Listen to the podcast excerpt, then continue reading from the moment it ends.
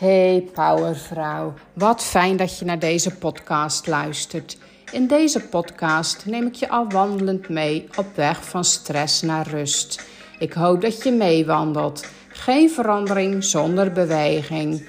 Ik hoop je te inspireren en motiveren om vaker een rustmoment gedurende de dag voor jezelf te creëren. Ik ben Maria Donze, 53 jaar jong en woon in Zeeuws-Vlaanderen. Podcast 27, Zwarte Sneeuw. Nou, ik loop lekker in het bos. Ik had net een uh, coachingsessie en die was iets eerder klaar dan ik uh, had verwacht. Dus uh, ik neem maar meteen even de gelegenheid waar om lekker deze podcast in het bos op te nemen. Ik had net al even een filmpje gemaakt in het bos. Um, omdat je de stilte hier eigenlijk gewoon bijna hoorde. Hoe raar het ook klinkt.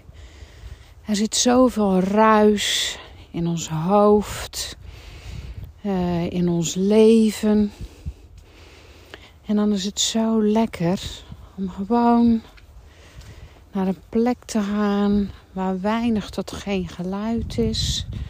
Alleen maar een vogel die je af en toe hoort echt bij de natuur. Ik liep laatst in een natuurgebied vlakbij windmolens en dan hoor je toch elke keer die slag. En uh, het is niet veel geluid, maar het kan net ja, min of meer storend zijn. Uh, een eind verderop liggen weg en het tutte er een auto. De auto's hoor ik niet, maar die dat getoeter hoorde ik. En was ik eigenlijk al een beetje door geïrriteerd. Dat ik dacht van, ah nee, even niet. Even stilte. En als je dan zo die stilte in je opneemt, dan voel je ook gelijk dat er een rust in je lichaam ontstaat. In je hoofd en in je lichaam. Maar ja, body en mind zijn één. Dus uh, dat is niet gek dat dat doorwerkt. Kom even staan. Stevig staan, voeten op heupbreedte, knieën van slot. En begin maar met wapperen. Ik ga die toeter er in elk geval even uitwapperen. Wapper met je handen, met je armen. Zorg dat je schouders los zijn. Lekker alles eruit wapperen.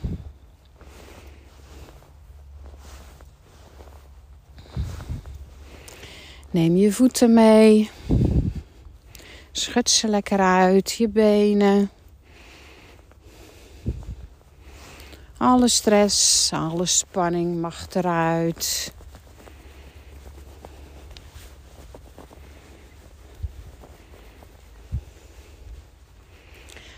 Zet je voeten weer stevig neer op de grond, op heupbreedte. Bekken is lichtjes gekanteld. Sta zo recht mogelijk. En dan gaan we drie keer rustig inademen door de neus naar de buik. En neem je armen mee in de beweging. Adem in, armen omhoog. En uit. Adem in. En uit. En nog één keer. Adem in. En uit. En dan mag je rustig verder lopen. Kies het tempo wat bij je past wat bij je stelling past. Of neem juist het tegenovergestelde. Als je gestrest voelt, dan is het goed om uh, juist rustig te lopen, om de vaart eruit te halen. Zodat je weer terug gaat naar je rustige status. Zwarte sneeuw. Nou, eigenlijk uh, werd die mijn, uh, volgens mij vorige week die titel al ingegeven. Ik vind het altijd wel leuk om een beetje cryptische titels te geven naar mijn podcast. En ik had een paar sessies met een podcast coach. En die vond dat zo leuk. Ze zei, ja, je maakt er echt wel wat grappigs van, wat leuks van. Alles behalve saai. Nou, doe mijn best, hè. En uh, dat doe ik ook met de filmpjes. Daarin was ik blijkbaar ook uh, vooruitstrevend. Blijkbaar is dat helemaal een hype in Amerika om filmpjes van je podcast te maken. Nou, uh, there you go. Ik was er al, ik deed het al. Volgens mij hebben ze gewoon van mij gepikt, dat idee. Dus, um, maar um, die um, zwarte sneeuw. Nou ja, vorige week lag er natuurlijk sneeuw.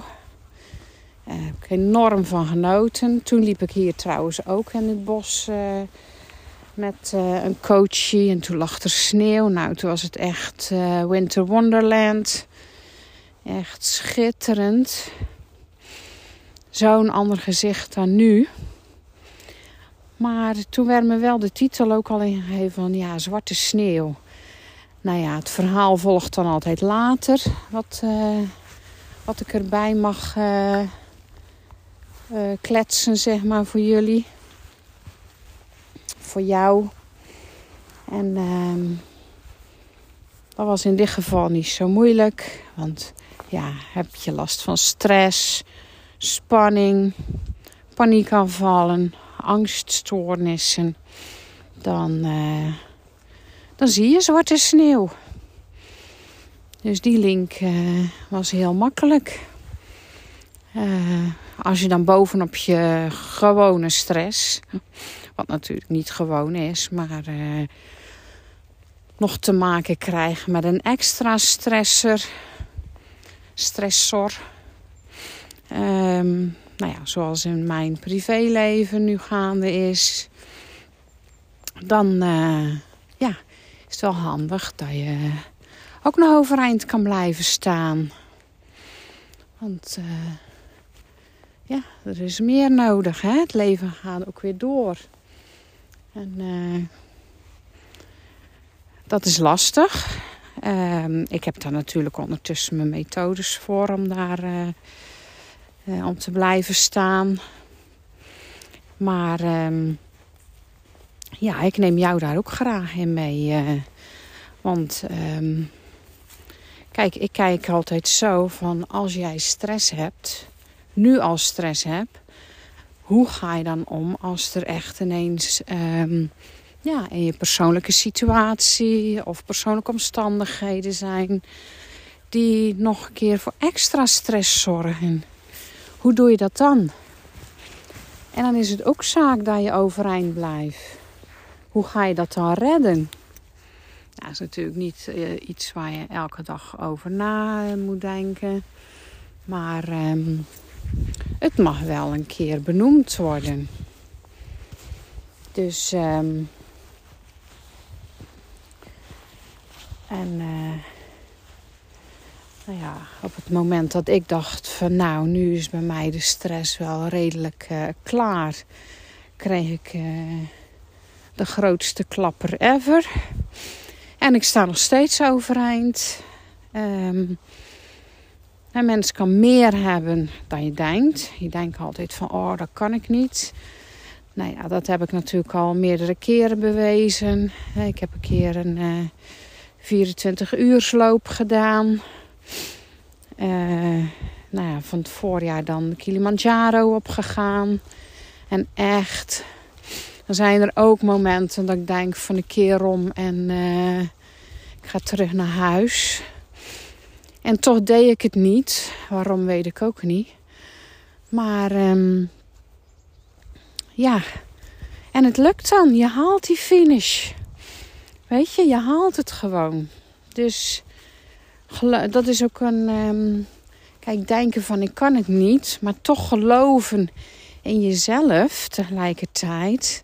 Dat maakt dat het uiteindelijk wel lukt. En uh, ook nu voel ik van ik red het wel. Het komt goed. En dat is bij jou hetzelfde. Ook al denk jij dat jouw stress onoverkomelijk is en dat je er niks bij kan hebben, toch komt het op zo'n moment ook goed. Maar kijk nu gewoon eens naar je leven van ja, is die stress die nu speelt in mijn leven, is dat echt nodig? Uh, is het zo belangrijk dat ik mezelf die druk opleg? Want meestal heeft het daarmee te maken met een druk die je jezelf oplegt. Kijk daar eens naar. Is dat het waard? Uh, die druk die je zelf oplegt, zijn gedachten. Hè, vroeger, uh, of waar stress voor bedoeld is, hè, die adrenaline, waar die voor bedoeld is, is om te vechten of te vluchten, om te overleven. En uh, ja, daar gebruiken we hem natuurlijk zelden meer voor. Die druk, of die stress, dat zijn gedachten. Ik kwam net in het coachgesprek ook een paar keer terug. Ja, dan ga ik uh, piekeren. Piekeren zijn gedachten. En dan is de vraag aan jou: hoeveel betekenis, hoeveel waarde geef jij aan die gedachten? Nou, eigenlijk moeten we nog een stap terug. Zijn die gedachten waarheid? Kijk, want we hebben meestal niet uh, de leukste, gezelligste gedachten. En gaat het over jezelf? Nou, tegen je beste vriendin praat je liever dan tegen jezelf. Hè, tegen je beste vriendin zeg je: Oh nee hoor, dat jurkje staat je hartstikke goed. Het kleed je af. En zelf kijk je in de spiegel met een jurkje aan. Denk je: Nou, er staat ook een kamerolifant. Zo werkt het. We denken gewoon meestal niet lief over onszelf. Echt liever zijn. Lief voor jezelf. Wees je eigen beste vriendin daarin. Uh, nou, als je natuurlijk echt uh, uh, dikke stress hebt, dan krijg je een soort tunnelvisie. Want dan, hè, dat is natuurlijk ook normaal. Denk even aan die zebra die op de vlucht is voor die tijger. Die zebra zit in de vluchtstatus, want ja, dat is echt een kwestie van overleven. Voor de tijger is die zebra een lekker hapje meegenomen. Natuurlijk niet echt een kwestie van leven of dood. Niet direct in elk geval. En um, ja, die tijger, die ziet niks van de omgeving. Kijk, ik loop nu lekker in het bos. Een beetje om me heen te kijken. Af en toe een fotootje te maken van al het moois. Maar die tijger, als die dat gaat doen, ja, dan is die zebra weg. Weg, lekker hapje. Dus die heeft maar één ding, volle focus op die zebra. En die zebra, die is volle focus op een uitweg. Want die moet uit de klauwen van die uh, tijger blijven. Dus die uh, zoekt uh, als een gek naar een uitweg om niet dat lekkere hapje te worden. Dus voor hem is het echt een kwestie van leven of dood. Dus beiden zien niks van de omgeving, voelen niks. Um, allerlei functies worden er dan platgelegd in hun lichaam. Maar één ding wordt heel groot en dat is hun tunnelvisie. Zoeken kijken, volle focus. En dat gebeurt bij jou ook als jij stress hebt. Als je echt heel veel stress hebt, dan ga je over naar tunnelvisie. Je zal het vast wel eens gehad hebben dat later achteraf iemand zei van... Uh, goh, heb je dan daar of daar niet aan gedacht? Ah nee, zeg je dan. Nee, En dan denk je bij jezelf, dat is stom dat ik daar niet aan heb gedacht. Nee, dat is niet stom, want jij zat gewoon in die tunnelvisie. Dus jij ziet ook geen uitweg, geen andere opties. Zo werkt het. Nou, vorige week uh, ben ik uh, bij, wat was het, drie graden of zo. Weer lekker de zee in gedoken.